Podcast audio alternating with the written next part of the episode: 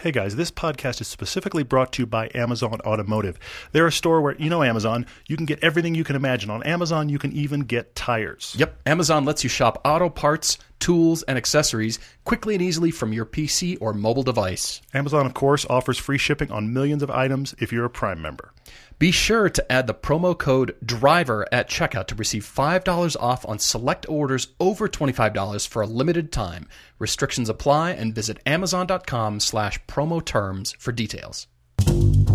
Life might hand you budgets, schedules, family, and responsibility. But driving shouldn't be just another chore. We're here to help you find a car you love. Something that fits your budget and your needs, but is fun to drive and makes you look back. I'm Todd. I'm Paul, and this is the Everyday Driver Car Debate. I had a moment today, leaving in my car, that's not quite the equivalent of Lotus lessons, but it gave me pause. Oh. It's not Cayman lessons either. Is this is this GTS contemplation? We gotta find. We gotta find. What is this? It's related to GTS clothing, as a matter of fact. Ca- Cayman question? No, that, uh, we gotta we gotta find a title for this. But I take your point. So, as you know, most of my casual clothing is branded racetracks, car manufacturers. Mm-hmm. I've noticed. Yes. uh, you name it, livery Yes. Mm-hmm. for racing, all this stuff. And plus, we have our hoodies from the pilgrimage trip Yes. that have track branding on them. So whenever I go out just to run errands, you know, pants and t-shirt and a hoodie and a hat, Cayman contemplations.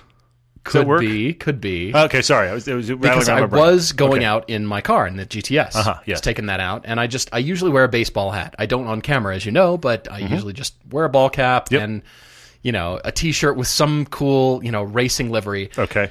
And so I, I always have to be kind of careful. If I'm wearing a Nürburgring shirt, I make sure not to wear the Nürburgring ball cap because a little bridge too far there, I think. At least I don't have Ferrari shoes. By the way, Porsche the shoes. ring. Have you been to the ring? I've been to the ring. So I just, you know, kind of randomly chose stuff, you know, put on a shirt and the Okay. hoodie, and then I put on my BMW M hat that was bought in anticipation of owning an M2, which Uh-huh. has not materialized. Yes. Well, now you're going to buy a porch. Exactly. A porch. True. And so I go out and I'm locking my front door and I just think, wait, I'm getting into my Porsche wearing a BMW hat. Mm-hmm. Is that going to cause some sort of problem with car enthusiasts if they see me? Hey, you're wearing a BMW hat. How can you do that? How can you let yourself do that? And then I just decided, you know what? Forget it. I'm Yeah. just going to go drive. Perfect. Good. Good I was call. just wondering though, because you know, do I need to always match my clothing if I'm driving that car? what I if want you to do- Jeep, a BMW hat is fine, right? What I want you to do the next time that we have the local Park City Cars and Coffee, can you please park your GTS and climb out in a BMW ball cap and a Ferrari shirt? Can we really? Can we just that that would make me laugh, especially if the ball cap is black and the shirt is red and the car is blue. That would be that. I want a photo of that right there for sure. Williams Martini racing underwear on. You don't know that. Yikes! I'm just yeah, just kind of weird thing. I I have to mix and match and. Wait, I have a spa shirt, but I can't wear the same hat Right. because I should wear Mercedes. But This is is a that f- going to reflect on championship? This is I a far know. more fashion conscious uh, podcast open than I think we've done before.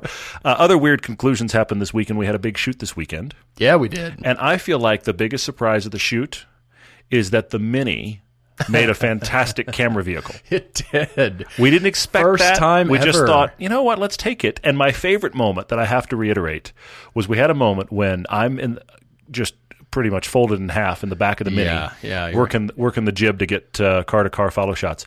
And uh, Chance is hooning the Mini to keep it ahead of these big boy muscle cars. and one of the owners is sitting shotgun being a little horrified because that that's one of the, the funniest moments for us, even though we try to be very uh, conscientious about it. But it's one of the funniest moments for us with owners on shoots is when they ride along for our car to car stuff. That is. Um, I'll say eye opening because terrifying is probably not the right term to use for that one, but eye opening And that's for not sure. what we want to do. We're not trying to instill that. No, We're no, just no. trying to get the shot. and and we we are good. There's not a better way to put it. We are good at formation driving. If you think about formation flying, Sure, yeah. we are superb at formation driving. at this Precision point, driving, which means we are. Mm-hmm. very close to other cars at speed, and everything's fine. But we're, we're hooning along with camera rolling, and this owner, out of the blue, suddenly goes, "Look, he's sitting in the mini." Remember, he goes, "Wait." Is that the actual mileage of this car? which is a really random thing to say in the middle of the shoot. And he just suddenly noticed that this car being hooned with three guys in camera gear is 180 plus thousand miles, and he went, "Wait, what now?" I loved great. that moment. It's nearly a ton of dude in that mini. You yeah, realize that? you're right. Yeah, I mean, and it turned out to be great. Both front and rear follow. Mm-hmm. We got the cameras mounted successfully. We had, gave us uh, new shooting angles. yeah. it was great. The mini for the Who win. knew? Who knew? I, that, that was a total side note. I was just like, let's try it, and we all walked away going, that worked really well. It, it served it served its purpose really well. It was very cool. We had an amazing shoot. And a couple of you asked actually how'd the shoot go. You didn't want conclusions. You just wanted how the shoot went. Here's how it went. We happened to be on one of the best roads in this area. There were actually other car groups just out for the day, which made us know we were on the right road. But uh, one of the best roads in the area, right at the prime of the fall color, which was spectacular. Oh yeah, it's gorgeous. Day one was a little cold, but sun was out and okay. Day two started that way, but then by the time we got halfway through day two to where you and I are standing in front of cars to shoot the closing stand up, it started to snow. It was quite the weather change, that's for sure. I mean, yeah, it was a beautiful day, beautiful shoot. I'm glad we squeezed it in barely. Mm-hmm. But then by the time the shoot wrapped, it was cold. Mm-hmm. Everybody wanted to get out of there and we were done. It was it was amazing. We just we rocked it. It was good. Yeah, I'm looking was- forward to sharing that on Velocity. It, it looks really great. So that is part of our season two of Velocity starting January 2018. I've been editing uh, actually episode one of season two all day. Uh, that's turning out Very well. cool. And uh, and this is uh, kind of mid season episode. This uh, this is the Mustang GT350R and the the Camaro ZL1. So that's very Yeah. cool. That'll be a fun piece for sure. And it looks great, which I'm glad about. Yeah, it was crazy to be on that road because we're on this shooting road, one of our favorite roads, and a Rolls Royce Phantom drives by Mm-hmm. a fairly good clip, mm-hmm. followed by a metallic fish scale candy apple eggplant McLaren 720S. Yes. Maybe That the, zooms by. Maybe the only car that whatever color you got is fine. It really is. It, it's it's fine. It's fine. a few Ferraris, Porsches, a, a busy Lotus day on that road. 400, mm-hmm. Evora 400, Evora 400 was really cool. Some all of us were there, yeah. astonished. We're going, Yeah, yeah. okay, I I agree. This is the best day to be out, but you know those cars live here. It was really cool to see. Every enthusiast was out practically. Yeah, it was awesome. As were was awesome. we. Well, speaking of enthusiasts, we've got a couple of great debates from Jason in College Station, Texas, writing to us, and then we've also got Mike. He's writing, asking for the best dual duty car. Mm-hmm. You know, family and track and all that kind of stuff. So we're looking forward to getting into this, but let's just jump right in here to sure. Jason. He's, uh, as I said, out in College Station, Texas, which I've never been to. Have you been? been I've been there? yes, many many times because College Station is almost exactly between Waco, where I went to college, Yeah. and Houston, where I lived and my parents were. Oh, it is? Okay. So going back through there, Highway Six, if memory serves, going right and back back and forth, and it's College Station, so that's where Texas A and M is. Oh, okay. So major rival to Baylor and all of that. So yeah, this is been through College Station many many many times. gotcha. But you're close enough there. He, he mentions actually, Jason mentions he gets some good time. Uh, he's got some nice uh, weekend warrior back roads as he describes them, and that area is just starting to get kind of to the edge of the Texas Hill Country. You can find some decent back roads. It's not all just straight shots, which a lot of Texas is. He is 32 and has a 2016 F150, the big uh, five liter V8. That is his daily, and he's realizing okay, he's getting out of dirt bikes and wants a fun weekend car. Mm, this is great. Yeah, the, the dirt bike thing is pretty cool. I'm running into more and more people that are into the, the dirt bike enduro thing, and they've got the pickup truck, the hauler, the trailer, Mm-hmm. That's- all well, the toys. The reason you're running into it, it's, it's it's what people call the blue car syndrome. You're looking for a blue car, and now you're looking, you see them everywhere. You're Right. you're in It's big true. hauling hauling uh, trucks and trailer envy right now. So everybody with those toys, you're taking note. That's true. Well, as he mentioned, there's some good windy roads. Apparently, Texas Hill Country there. I've never been there. I'll have to go check that out. He is interested in a naturally aspirated V8. Okay, and this was great, Jason, because I. Um, I feel like this is a subject that Todd and I don't talk about and address too often, and that is the heel and toe thing, specifically with rev yeah. matching and the kinds of cars that is offered. Because Jason is looking for a manual, and Mm-hmm. preferably that manual have active rev matching. Mm-hmm. It's not that he doesn't like it. It's just, you know, he doesn't have time to learn. He doesn't want to, but he's also got limited mobility in his right angle ankle. Mm-hmm. So he's concerned that he would really struggle with doing that and possibly hurt himself. So there are reasons to have it, valid reasons. Mm-hmm. Although the debate here is some people want to turn it off as soon as possible when they Yeah. get in the car. Yeah. Mm-hmm. Other people actually appreciate it and like it, and it's a neat thing. It's a pretty cool assist thing. So he wants to be able to drive whatever that he gets, you know, manual transmission after, you know, as soon as he gets this car. Yep, and he said, uh, as you've already mentioned, he said he wants naturally aspirated V8, prefer, preferably American. That's his headline. Mm-hmm. For this is the car I want. And then I get a, kind of like I feel like I see a little little sliver of light where he's willing to be talked to other places, but that's where he starts. He, he's open, Mm-hmm. except you know he knows his recipe. He's test driven a manual 2017 Camaro SS. He liked it more than the 2016 Mustang GT that his friend owns. Mm-hmm. He said he only stalled once, but definitely the experience with dirt bikes has given you a good foundation for understanding For sure. clutch engagement, especially downshift, rev matching, Mm-hmm. all that kind of stuff. It's like skiing and snowboarding. I mean, I, I feel like the transition is easier either direction because you understand Your body control Your body has an awareness of what you're. there's some things to, learn Yeah, of certainly course. but then just a the good- that's basic foundation Yeah. you know you understand you know when your edge bites into the snow okay weight shift transfer you know that mm-hmm. kind of thing mm-hmm. That's good. same kind of thing here so you understand what the clutch will do when you let it out you can certainly lock up your wheels on a racetrack if you do it Yeah, for if you sure. do it wrong so yeah the rev matching is a pretty cool feature now offered But I, I also like the fact that he he wants he doesn't have experience owning a manual transmission, certainly not sports car, but manual transmission car in general. But that is specifically what he wants here. right So the rev matches is the thing he'd prefer, but he definitely wants manual. So that's interesting. I want to talk to the Mustang and Camaro, but then I've got two other thoughts. One of which is kind of in the. This is like my wild card night. I kept thinking of wild cards for the stuff for the, for these uh, two car debates here, but I've got a couple, and then I want to talk about a couple I think that have been forgotten here. Gotcha. All right. So the budget is forty thousand, and he got to that number because the new Camaro 1SS is at the top of his list right now. And if he ordered one, that's where he'd be. So he said base models are fine. He doesn't really care about extras. Doesn't need to be practical. He just really wants that V8 rumble, good reliability because she's got a 2013 Ford Edge. Is uh, can Ford Edges and you know Camaros live happily in the same garage? Is there going to be a meltdown? Is there There's going to be a civil war in the garage one night. Seriously. Yes.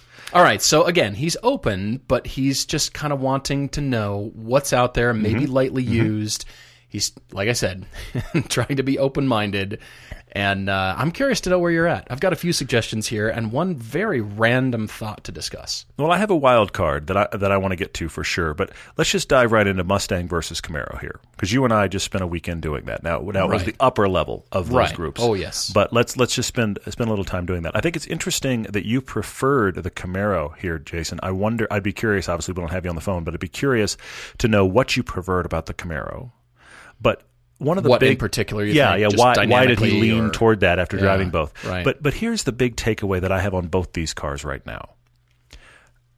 There, this is going to sound like faint praise, but I don't mean it that way. Both of them are so good now that if anybody came to me and said, "I bought the Mustang" or "I bought the Camaro," I would just say, "Good job."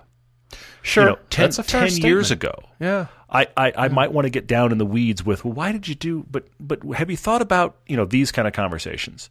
But I feel like at this point, both those chassis have kind of refined their individual problems away.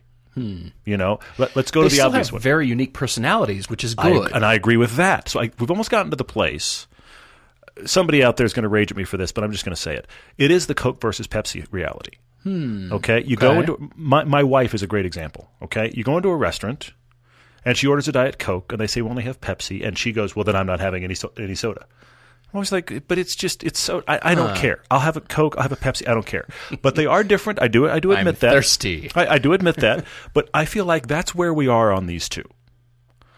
Which one fits your personality as a driver? Which one has issues you don't care about? Hmm. Okay? Okay. So that's what I think it is. I don't feel like we're at a place anymore where I can go, well, Camaro for this reason, or Mustang has to be. I don't think that's where we are. I think they're so close now that it's almost down to what matches you versus which one's the better car. I'm going to point out the obvious Okay. issues here. The Camaro has wickedly limited visibility. Oh, yeah. Yeah, yeah. But honestly, in a weird way, it's kind of like the attitude of the styling comes into the car with you. because Yeah. it's so clipped and you're looking out that that letterbox and everything's just dark and cave-like and arr, it's angry to go with the exterior styling. for sure. If you're okay with the blind spots and the fact that visibility is not great, then let's move on. Get that car. I feel like that's the Achilles heel there. And I feel like the Mustang, in spite of being independent rear suspension now, I feel like it still is a little bit more jumpy than the Camaro. And, and look, I'm I'm cutting things really fine to say this, Depends on the suspension if they've got magnetic ride Mm-hmm. on them, which you know lower base models will not. but but but it's now going to be available in the GT. True. So That's true. So that's the thing. I, I feel enough. like you know it's the ride is a little different. It, it it hugs the road differently than the Camaro does. So I. I feel like I'm talking in circles because I do feel like there's a personal preference in those two cars, which is why I'm bringing two others to the discussion. Okay. All right. But I'm those, curious. those I wanted to talk about those two first. Where, where are you on this, though? Well, I again, you might think that Jason has already decided because he loves the Camaro and he's Mm-hmm. named a V8 and American muscle cars. The list is very short, obviously, and especially cars that offer the auto uh, With the active rev match. rev match. Yeah, yeah, yeah. So I will say, if you decide for whatever reason to go in a different direction, you say preferably be a manual, but you do say I'm open to a dual clutch Mm-hmm, or an automatic, something like that. So I will just get these out of the way, just so they're said. Anything with a PDK, sure. Yeah. anything with a DCT. Yeah. The Nissan 370Z Nismo is probably one of the more famous cars for having the active rev match. I'm We've glad you brought it up. experienced that, and it's pretty darn good. That's my wild card. It is is okay. the 370 and 370 in any form because if you've got 40 grand to spend you can get yourself a nice a nice brand new 370 i actually think the new ones are a bit they're a bit pricey for what you're getting but you've walked away from v, v8 you're into v6 but why not get like a year old nismo yeah, uh, that's I, here's a car car jason you at Easily least under 40. need to go drive yeah. Because it's got a really good auto rev match and it is a smaller different flavor car it is look I, this is going to be tenuous but follow me it is the japanese equivalent to the mustang and camaro it is the japanese muscle yeah, car I can see that. It kind of is. yeah All right. So most newer BMWs have this, but I don't think the new 230i does. I've been researching this, and I somebody correct me.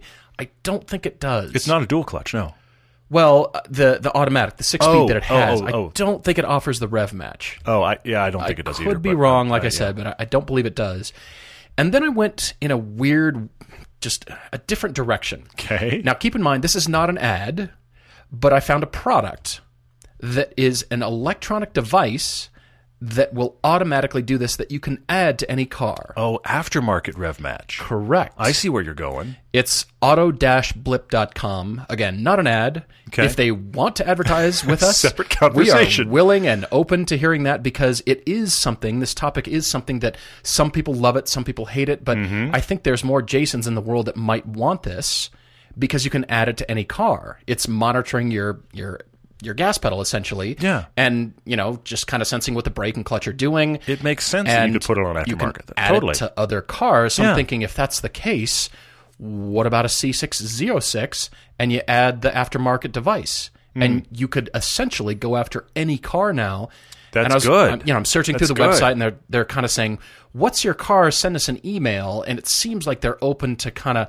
All right, we haven't concentrated on that model, but maybe we could take this and hack the electronics because of coding yeah you know make it work. huh okay So I just thought that would open up more options than just Mustang and Camaro. Because again, Mm-hmm. That's it does great. seem like he's That's already great. Mm-hmm. locked in, and it seems like, all right, we're headed down that road 50 sure. 50, just pick one and get it over yeah. with. Yeah, yeah. But this could offer, I mean, we've got a world of options now. Mm-hmm. Lower end BMWs that suddenly never had this feature could be added. Yeah. I have no idea how much it costs. used cars that kind of I've thing never yeah. talked to them. I was just digging in a different direction. That's the like only it. reason I mention it. no but I see that third party aftermarket could be an option. That's a great one. That's a great one. You know, there's sorry, I'm into Lotus lessons suddenly. There is there are companies that actually make aftermarket cruise control you can add to the Lotus.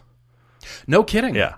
Yeah, yeah. The people that have done it. I, I don't know that I feel it's necessary, but I think it's interesting that you can put the uh, put a cruise control in aftermarket and then Lotus Elise. I bring that up only because it is that we are in that world that because of the OBD ports, you can kind of go, Yeah. what don't I have and what would I like to add? I love that for the auto I the mean, rev we're, match thing. we're yeah. tuning the ECUs. We're gaining you Yeah, know, 15, 20 yeah. Mm-hmm. horsepower in various cars. We're doing all this stuff just by a code, a line, some lines of code. Mm-hmm.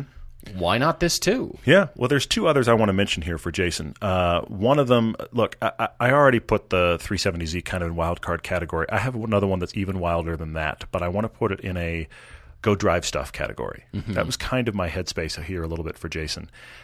I think you should go drive the automatic 86 platform.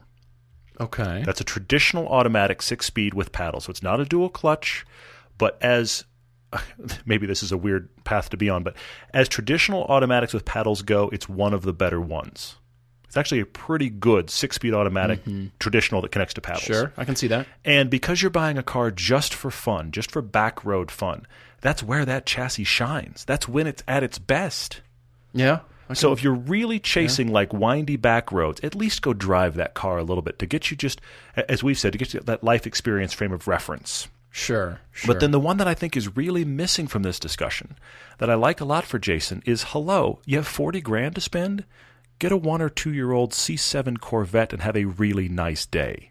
yeah, yeah, the C7 you could do. The C7. Could you do it for 40? For four, a couple year old, yes, yes. That's amazing.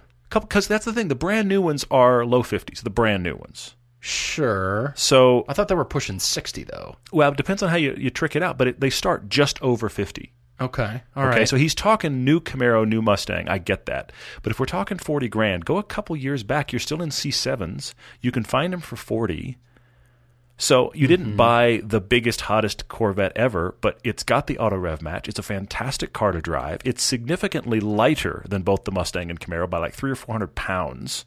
Mm-hmm, mm-hmm. So if you don't have to have anything but fun, then let's just. In, I, I'm checking the rest of your boxes.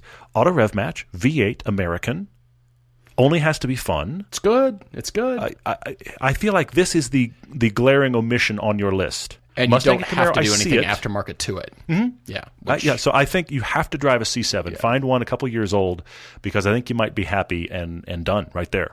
Well, keep in mind, guys, as you've heard, this podcast is brought to you by the Amazon Automotive Store, which has a massive selection of parts and accessories and tools and fluids. You can even shop for tires on Amazon.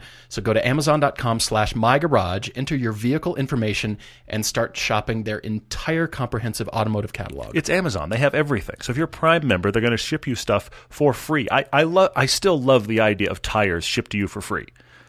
I mean, th- this is this is your It is prime. cool. This is your Agreed. prime uh, subscription at work. Also, remember to, to add the promo code driver at checkout. That is for five dollars off select orders, which is going to be mostly auto parts stuff. Over twenty five dollars for limited time only. So restrictions do apply. You can check that out at Amazon.com. Promo terms for details.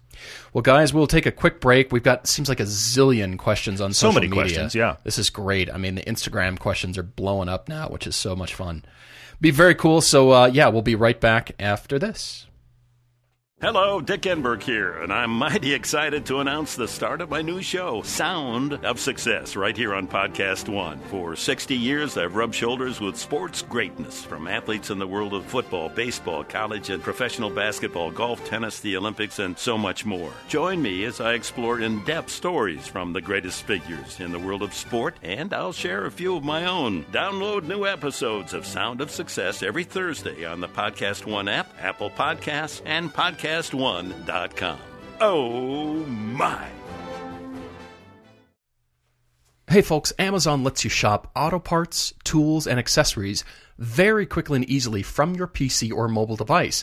They also offer free shipping on millions of items for Prime members. Amazon carries top brands like you've heard K&N Filters, PowerStop, Chemical Guys, Bosch, and more. And the Amazon Automotive Store has a massive selection of parts, accessories, tools, fluids, and more. You can even shop for tires on Amazon. So check your fitment online for millions of parts using Amazon's Part Finder tool. Just enter your year, make, and model, and Amazon will tell you if it fits. You can buy with confidence there. You can use customer Q&As, you know, all the reviews of everything on Amazon. They're there for auto parts too, so that's really cool. You can get the right part the first time. You're not an automotive expert. That's okay. You can check out Amazon's library of automotive video content. You can find that at amazon.com slash mygarage. Honestly, didn't even know that existed, and there it is. You can learn to install an air filter. You change your oil. You want to find out how to do stuff. It's right there. In addition to where you're looking on YouTube, you can find it on Amazon. You can go to amazon.com, my garage. Again, enter your vehicle information, start shopping right now. And I'm going to say it again use promo code DRIVER at checkout to receive $5 off select orders over $25. At the limited time, restrictions apply. Visit amazon.com slash promo terms for details. Let me tell you about Pete, who loved hockey and always wanted to play in the NHL. Pete played since he was three and begged his mom to let him stay on the ice. Why, some nights he even slept in his hockey skates. Pete practiced and practiced until one day, when he was 47, Pete realized he just wasn't that good. So he threw his skates in the trash.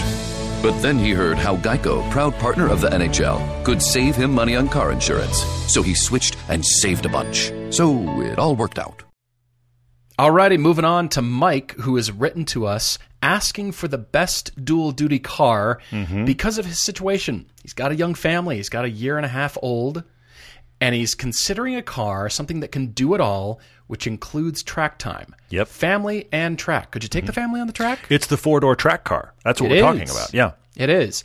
He's got a lot of experience with M cars, probably 10 plus M cars. This is astounding. Yeah, for sure. He's had more than one of every generation of M3 except an E30 and the F80. He's had an E E39 bookends, M5, yeah. which is a great choice. For sure. Yeah. And uh, not as nimble, but he would like to have had a 1M, but uh, growing family with four doors. That's creeping up on the criteria list, as he says here. So here's the goals. This is not in order. Daily driver use, Mm-hmm. so to and from work, to and from school, family use, Yep. longer trips, you know, of course, as long as the kids allow to see family and go on vacations. I have I have a, I have a hint for you there, Mike. This is the weirdest thing that happened on road trips when I started traveling with my son.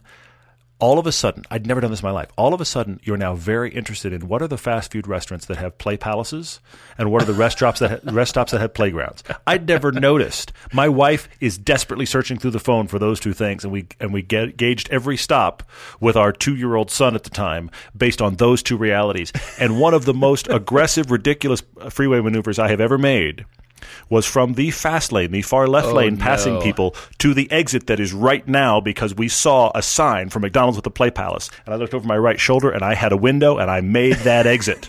Because you're not hanging on to the next exit. no, I'm not. Nobody is. All right, so he's open to alternative to an M car, but he thinks it's probably hard to find a car that's better suited outside of an M car. Surprise, surprise, we have many suggestions for you. Uh huh. Number one, he's looking at an E90. He's had a few of these E90 cars, and he Mm-hmm. agrees they're fun, but he's tracked them and they're heavy. They eat up all the consumables, rotors, brake pads, tires, all that For stuff. sure. For sure. They're big fuel. cars. They're big cars. All right, so um, he's saying there's some modifications needed to the brakes and suspension at the minimum to get the car up to track worthiness, at least for him. Yeah. Okay. In his experience, for sure. Second, here is the new F80. He's driven one, but not on the track, and he's Mm-hmm. heard from friends who own this car that with the competition package, which you and I have driven, Yes. you only need the brake pads and fluid and camber plates to have a car as capable, if not more capable, than the modded E90 that he's suggesting here. Mm-hmm. And that might be a good compromise. So he's asking us, is it worth modifying an E90, which could be, you know, off the deep end here, Yeah. Or get the F80 ZCP, which is still in depreciation? He's looked at the cost of buying and building the E90 versus the F80, and he said they're about equal in terms of the initial cash outlay, which is fine. But what's So, the long term realities and and and the, Agreed. the- yeah. You know, which is the better daily? How much is the better track? suffer? Financial advice from Todd and Paul. yeah. Switch over to a different podcast. No, sorry. Anyway. Yeah, right. It just cuts in with a different podcast. Exactly. All of a sudden, it's the crash edit, and we're moving on. Yeah, People are left scratching their heads like, wait a but minute. with better financial advice. Let's be honest. I thought we were yeah. Mm-hmm. talking about Mike and his M cars. All right, so he's asking really which is better financially, the sunk costs in modifications Mm-hmm. or the depreciation in a newer car? What do you think? Well, here's the thing I keep coming back to as I ponder this. with very few exceptions, the I've tracked this car plummets your resale value. I don't care what it is. Sure, It's, sure. it's you, you haven't helped yourself with I've tracked this car. So that makes me lean toward the E90 because it's a platform you know. You know what you need to do. You can get one cheaper and then you can build it into what you want it to be. That's kind of where I'm leaning. The other thing about it is this this and I have other recommendations across the board than just M cars, but the F80 is big. Now, I know stats wise Eh, in comparison, sure. lighter. I get it. I know it's a big car, and you are not walking away from consumables, my friend. You, it's a tire fire for your cash. so yeah, we we know a guy, the guy that had an F eighty uh, four door for our Icon film. He destroyed his brakes on track day one, Yeah, he One. cook them. and he was new to tracking and still destroyed his brakes on track day Although one. to be fair, he's a former Marine pilot. he has a high tolerance for speed. He's So, not. He's to not be fair, he's, not your average he's not guy on just- track. cautiously doing his first track day. I will admit that. He's got a high tolerance for speed, but still, theoretically, so does Mike because Mike's tracked a lot. And my point is Sure. one track day and he was replacing all four corners, brakes and rotors on his F80. So consumables will be your reality. So I I kind of think I kind of think get the used when, also when I think track car like actual track car, I think used car. Yeah, I can see that. I had the pleasure to ride with Ron Simons in the F80 M3 Oh, on the ring. Yes. Mm-hmm. That was my taxi lap. It was Ron and I. He was getting. Oh my god, he was getting after it, and he looked over at me at the end of the lap, and there were eight thousand some kilometers on the car, and he said, "Every single kilometer on this car has been taxi laps, Mm. and it was robust, it was fast, it felt brand new, it really took a lot of abuse." So I appreciated feeling that and feeling at a very high level, you know, grinding the tires into the earth and Mm-hmm. For and sure. on the ring. It was really impressive. But then I come back to new cars and their depreciation, which is horrifying. And especially If you on an don't track it, expensive it's horrifying. luxury car. If you don't track it is, not to mention adding that in. And of Mm-hmm. course, you're going to be honest to the next buyer and say, yes, I've tracked it. And you're going to be, you know, laying out everything and saying, here's what I've done. Mm-hmm. So I'm kind of with you. I'm thinking, all right, get something used. But then the other problem is the money pit of buying stuff for it. Because are you really going to stop there at the brakes and suspension modifications? Are you? Are you just, hey, scroll, But- scroll, scroll. yes, yes. That part's on sale. Honey, Yes, but here's the thing: part. if that's Mike, that's going to happen with the F82 as well. You know, It is. it's not like It he's is. not going to. If if Mike's a guy like a, a lot of us, where you just go, you know what I could get for this car, then just because the F80 is a new one. That disease doesn't matter. It, it's it's not going to resist. He's still going to be like, you know what I get for the F80 while I'm here. So I, I think that happens either way. I've got some choices for you to consider. I know you're M guy. I was wearing my M hat today in my Porsche. Mm. Yeah, I don't know what that makes me. I'm still confused. confused is what it makes you. Yeah, I've got three choices here that could be interesting to go consider because I think all three of these would be worthy contenders to the two cars you're considering. I, I have three as well. I wonder if we've got any overlap. I wonder too. I'm starting with the Lexus IS350 F Sport. Really? Okay. As a track car, the rear wheel drive, brand new, starts at $45,000. Yeah, yeah. And in terms of long term reliability, you and I liked the steering feel and the dynamics of that car quite a bit. For sure. I think it would be a worthy contender for track use. I think it is a fantastic competitor in every category but the track use. I think it is 75% at best the track car of the M cars. M cars are always going to be that, but I'm thinking. all But right, everywhere else, it's better. And you're right, reliability is going to be it- killer It's comparatively. I, I still think it'd be pretty decent. Mm-hmm. 75 percent is a little harsh. Okay. All right. I I'm staying know. with it. All right, Mercedes AMG C43.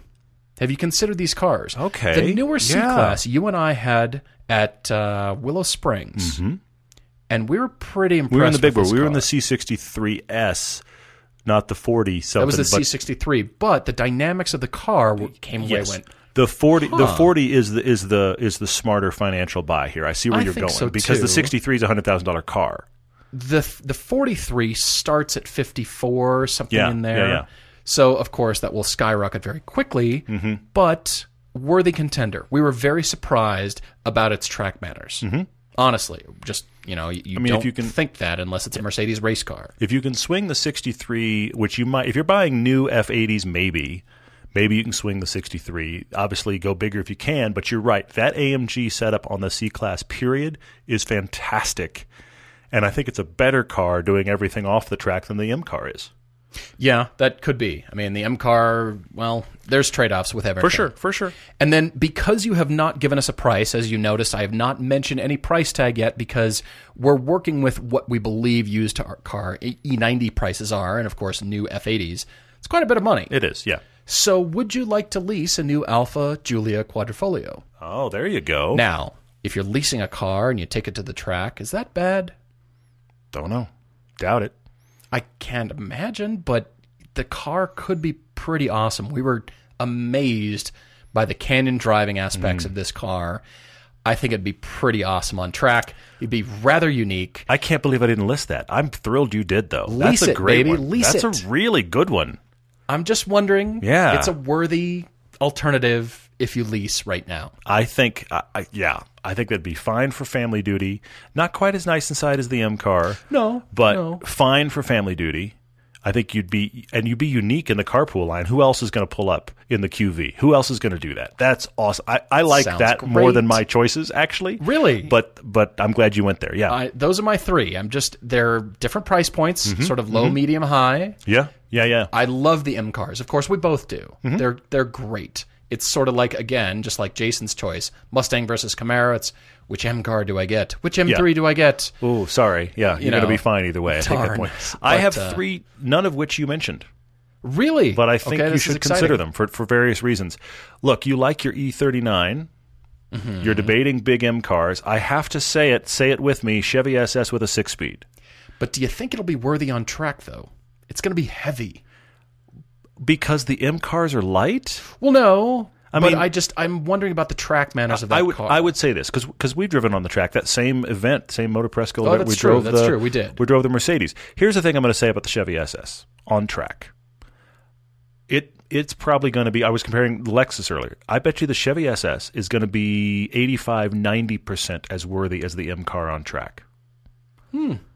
That MagneRide's going to be good. The car every Well, time true. I, Magnetic ride is pretty. Uh, Every awesome. time I drove it on track, I kept being surprised by who I could just come flying up behind and then pass. Mm-hmm. And Willow is a track that rewards power, but it's got some corners True. that you've got to have good body control. Mike, you So- didn't mention the tracks that you're that you're on. So be I mean, if it's a really tight, small track, that SS is going to start to feel big. But Yeah. here's the other reason I come up with the SS. I think about the fact that all of your consumables are probably going to be less costly than they would from an, for an M car.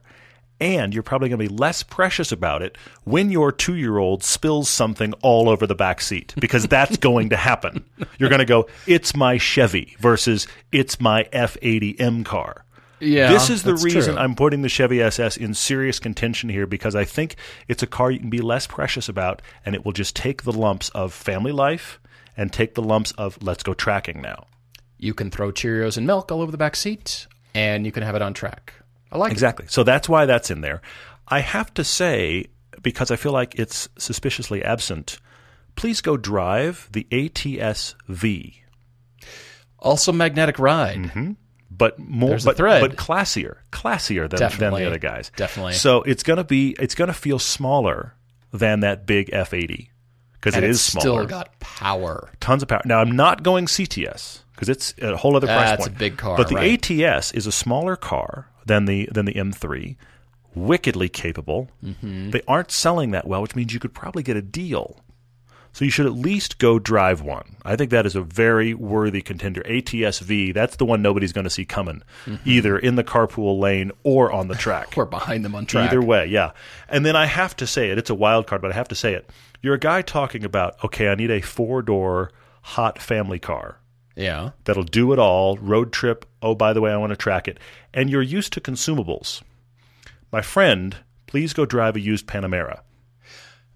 And on track, brilliant. We love the dynamics of the Panamera on track. Mm-hmm. Despite the size of this car, believe us when Yes. we say Panameras are pretty awesome. If you're fine putting an F80 on track, you should put a Panamera on track. You just Hmm. need to.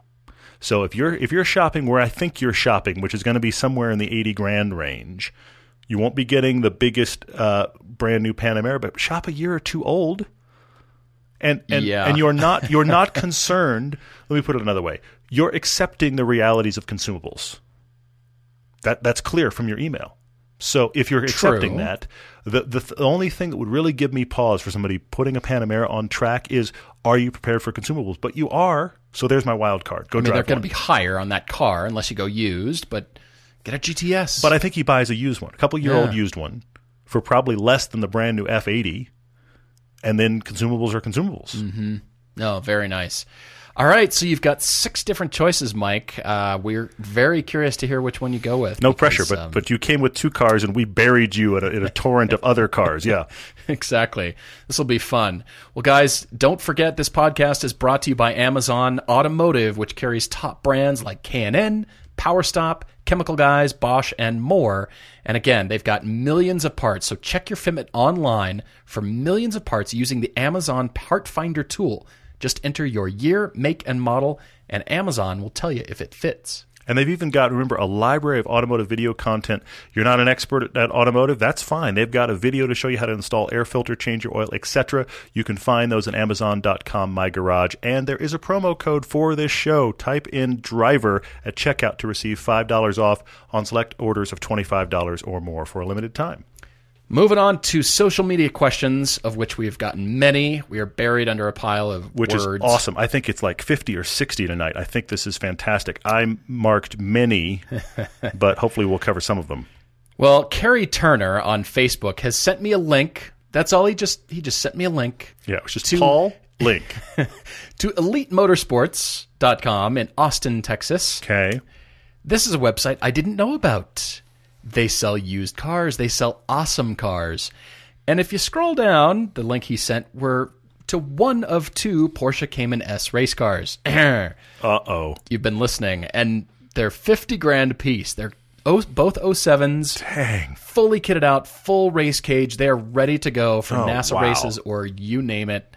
And thanks a lot, Kerry, because now I'm going, oh, if I juggle that pile of money over here and that pile of money, could I combine those? Can I build half a porch? All Could I get bad. away with a smaller square footage deck and like three boards? exactly. instead of terrible. a whole I won't put up a railing. Everybody will be fine. Guy, these are awesome. They've even got trailers on here. Look at that. All oh bad. Gosh. You're, All bad. Yeah, this is not good. Now, and and if you look at their sold inventory, it's even worse. Like, oh, they get a lot of good cars. You will you will be buried. We will never get you back from that website. Dang it. It's all bad. They have a Lotus 211 for sale. Ooh. Thought of that for you. yeah. Yeah. also yeah. 50 grand. No, ouch! Can't do it for that. Would wouldn't do it for that. But anyway, wow. Okay, yeah. Uh, James uh, James Michael III uh, wrote on Facebook and said he lives in New York. Already has a fun car. He's got an 05 Pontiac GTO, and currently uses a Chevy Avalanche as his winter car. He wants to get a small and he said practical and dare dare he say somewhat fun winter car. His first question is, uh, do we think you can drive a small front wheel drive wagon or hatch as a winter car? And I'm just going to say to you. Mini Cooper. Uh, that I am I am living that reality right now. I will tell you how it goes, but but to back that up, I am fully expecting it to be great. So don't worry about getting a small little front wheel drive thing. You have fallen in love with the Honda Fit Yeah. as your next winter car and are asking if there's anything wrong with it. I say there's nothing wrong with it. Put really good winter tires on it. Not a thing. It would be great. That actually has the really good Honda six speed gearbox. You would enjoy that. But I am going to say something about it, though. Do, what do you, why do you like the fit? Now, I, I say this as somebody that likes the fit. I actually really like it. I think it is a, it is a victory of packaging. And I think the gearbox is great. Victory of packaging. No, seriously, I, I've said it Sounds so before. dynamic. I feel like anybody at any other car maker should wheel a fit into the studio and just see how well they've done with space. Cut it right to- down the center line. Try to figure out how on earth can we make something like this. I don't care if you're building a minivan or, or, a, or a subcompact. The fit is killing it in that area. Yeah. Anyway, Yeah, yeah. so I am a genuine fan, but I'm not. I'm curious what your budget is because I'm going to say it to you. You want a small, f- somewhat fun, chuckable little hatch for your winter car, Fiesta ST? Mm, good. put winter tires on that. I'm just saying. Surely there's a 10 grand Fiesta ST by now. Well, but who knows what he's somewhere. spending for the Honda Fit? Uh, But I, I'm sure 12, 13 for the Fiesta STs. You've got options. Oh, yeah. Oh, so I think that needs to be on there. So I wanted to throw that out as well. WC Dunn on Instagram just spent four hours detailing his GTI Paul Oh my style. gosh. Oh my gosh. He washed, polished, waxed, and then did all the interior things. He would like to enjoy hearing my processes. And then, side note, could you convince his wife we need a pressure washer? yes, I can. Oh, no. First of all, no. on my processes, I will say I am maybe kind of weird. I start with the wheels because I actually spend quite a bit of time on the wheels, getting every nook and cranny of dirt. So I start with the wheels because then any subsequent soap and water on the wheels will just be over clean wheels. So I start with wheels. I take my time. I get the wheels done. You do take your time. And yes. then, of course, always top down, let gravity do the work for you. Start at the top, work your way down. Waxing doesn't happen, uh, well, it needs to happen more often, but uh, I do have the paint protection film on the Cayman. And the Jeep, just sometimes I just got to get let it go because we're using it for camera vehicles so much now. But uh, yeah, I, I need to wax it more, but um, yeah, polish definitely before you wax. But on to the pressure washer thing. no, you don't need a pressure washer. Of course you do. You need the family pressure washer, just like everybody needs the family backhoe and the family dump truck. Yeah, if your wife unwraps that at Christmas, there's a fight coming. Just so you know. Let me save you that rake. Maybe a red bow on it will No, there, there ease the no pain? way. There's no way the pressure washer makes its way into anniversary or Christmas present and you get out alive. I'm trying to help you. Here's why. If you relate it to cleanliness or safety on any level, I mean, you can even use pressure washers in the winter that get underneath the blocks of ice in your driveway and the chunks of ice, and you can get that out of the way. I mean, get the hot water going through it, clean driveways. You can, you know, hey, the house needs work. We can, you know, pressure wash some stuff off the side of the house, keep things clean. The sidewalks, everything is clean.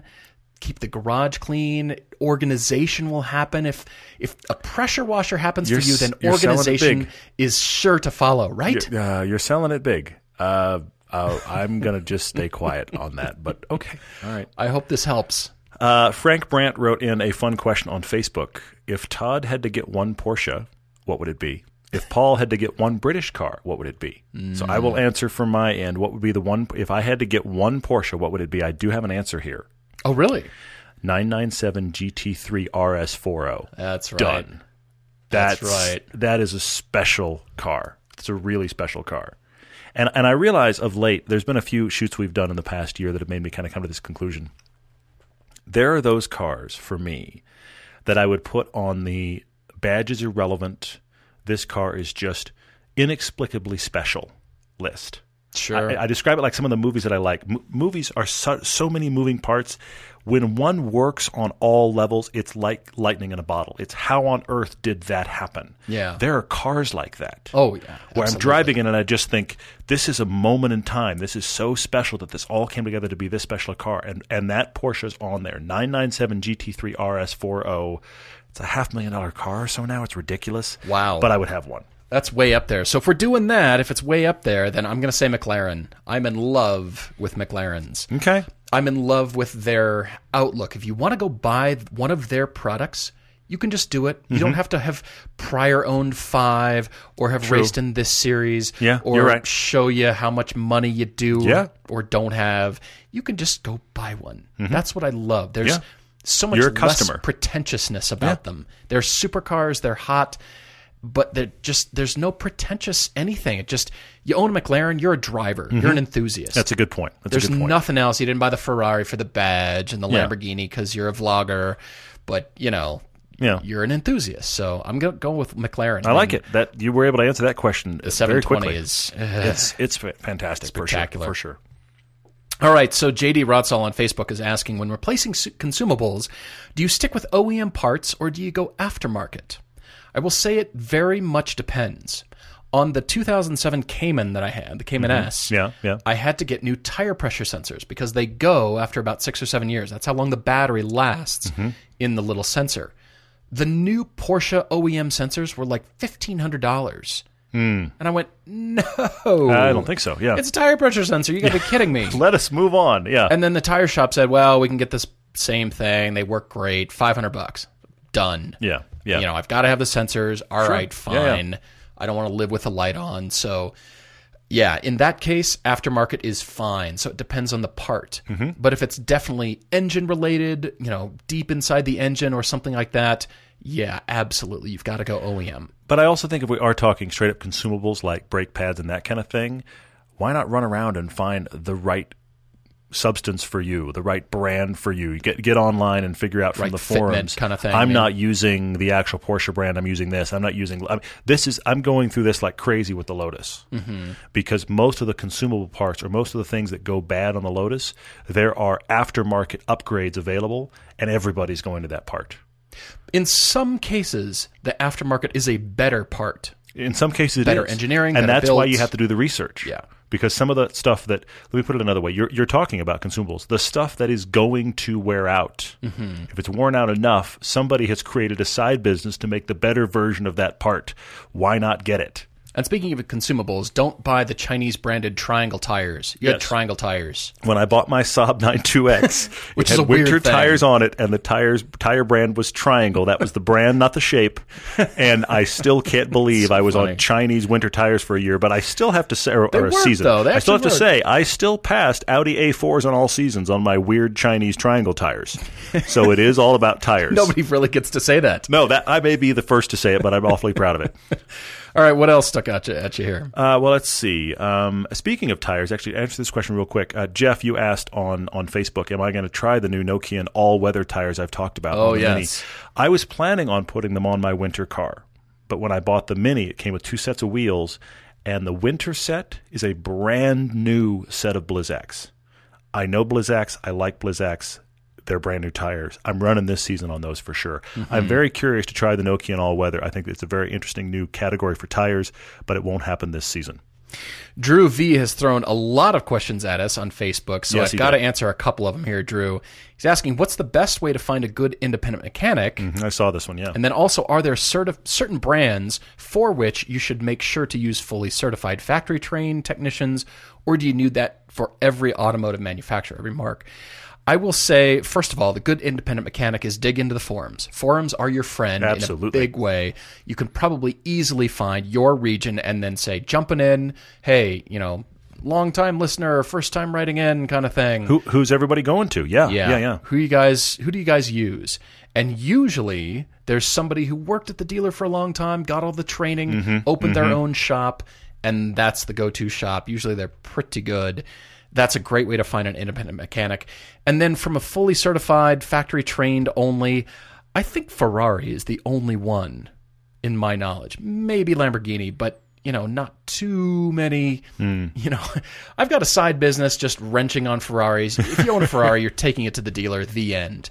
Everybody else there's good used, um, you know, or um, you know, third party For- Porsche mechanics, Volkswagen, Audi, Hmm, BMW, all the Japanese cars, you name it. I don't think so because all those guys have relationships with the dealer. They're Yeah. ordering parts Yeah, from yeah, the parts counter. They know them. They probably worked at that dealer, and that's why they've got their own independent business now. Well- I don't know. There's too many brands that you'd have to shy away from. I'm taking my 2015 Cayman GTS to an independent mechanic. Well, let's speak. Great. I want to speak on that independent guy that we both use for, for Porsche. I'm going to actually call him out. Bob at Concourse Auto Works in Salt Lake is awesome. And the reason Yeah. I started going to Bob, honestly, and you started too as well, the reason was because I started. I literally started with just Google Porsche independent mechanic in Salt Lake City, mm-hmm. and I found his shop listed in three different forum threads. really? At that point, I was like, okay, that's a convergence there. right. Other right. people were throwing out other random names, but his name kept coming around, and I said, okay, there's something about that.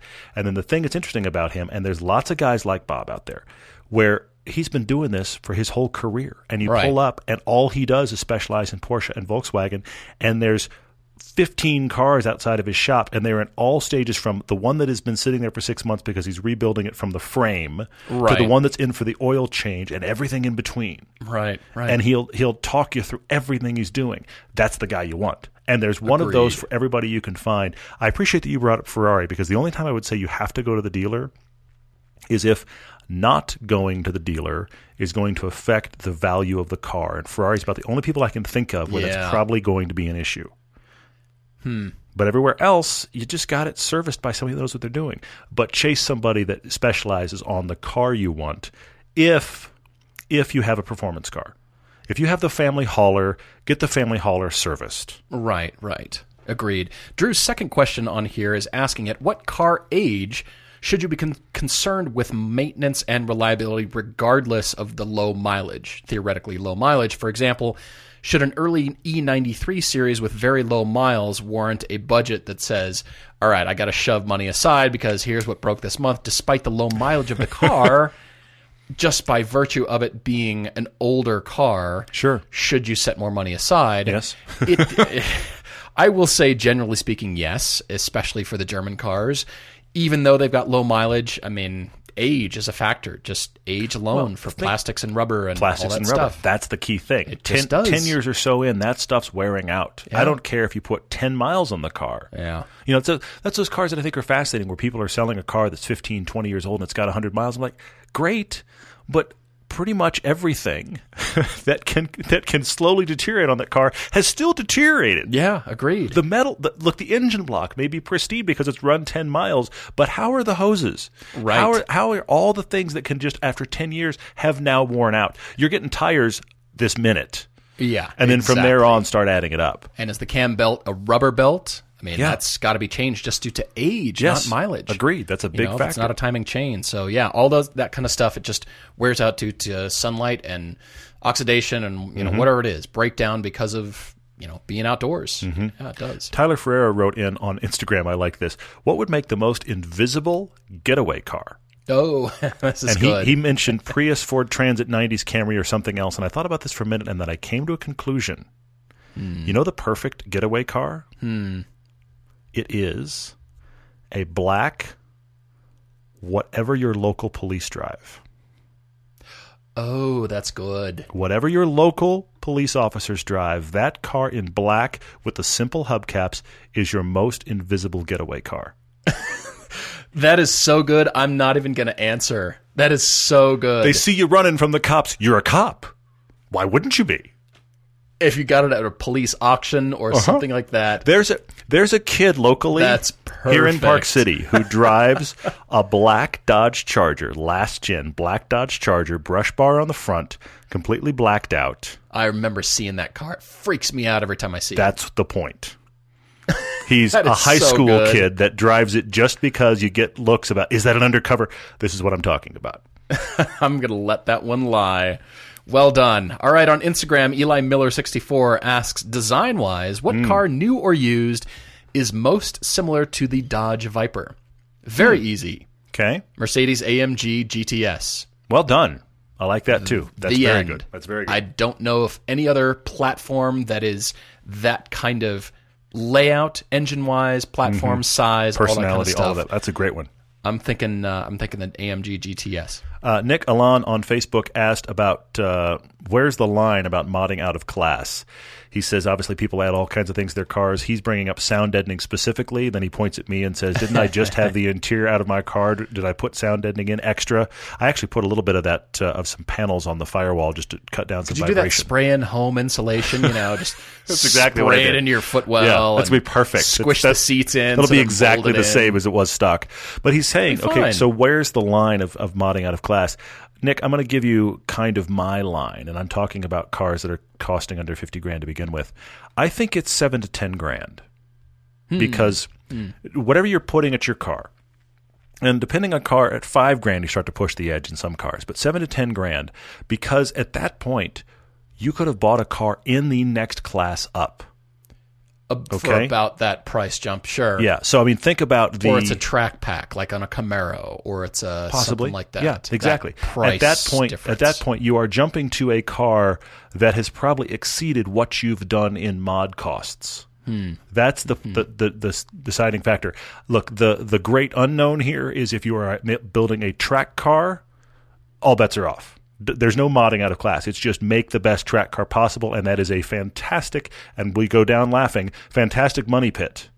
but I'm talking about street cars, your daily car. If you spent seven to ten grand, you could have another car, a different car at that point. That's my dividing line. Doesn't matter if it's sound deadening or wheels, tires, whatever. I think that's the line. I've just got one more question here from on Instagram from B Raup on uh, yeah, like I said on IG. He's asking either of us would we consider trading our Cayman or Lowtie for a Mustang 350R, GT 350R?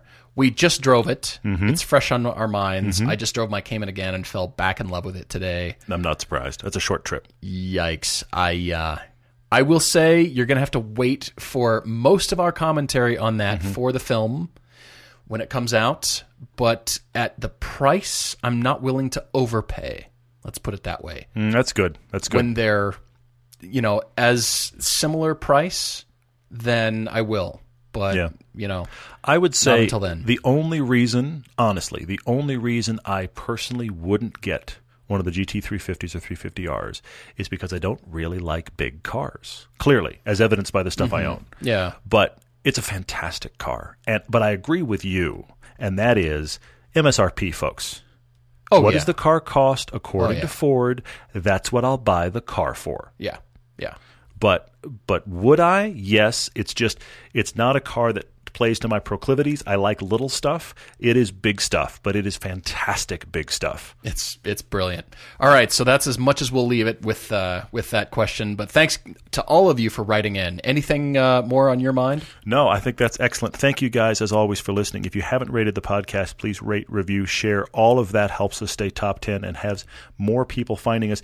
Just this week I was reading an email about somebody saying they've just found the podcast and they're going back to all the episodes. They're all available. They're going back through all the episodes. So people are finding stuff by I'm buying a car. What do I need to do? And they're telling us that's how they found the podcast. That's due to you guys rating and reviewing. So thank you. Now I'm shopping for Cayman race cars that I can't afford. Stop. Yeah. Dang it. Mhm. That's a long list. So stop. Guys, thank you again so much. Looking forward to next time. Cheers.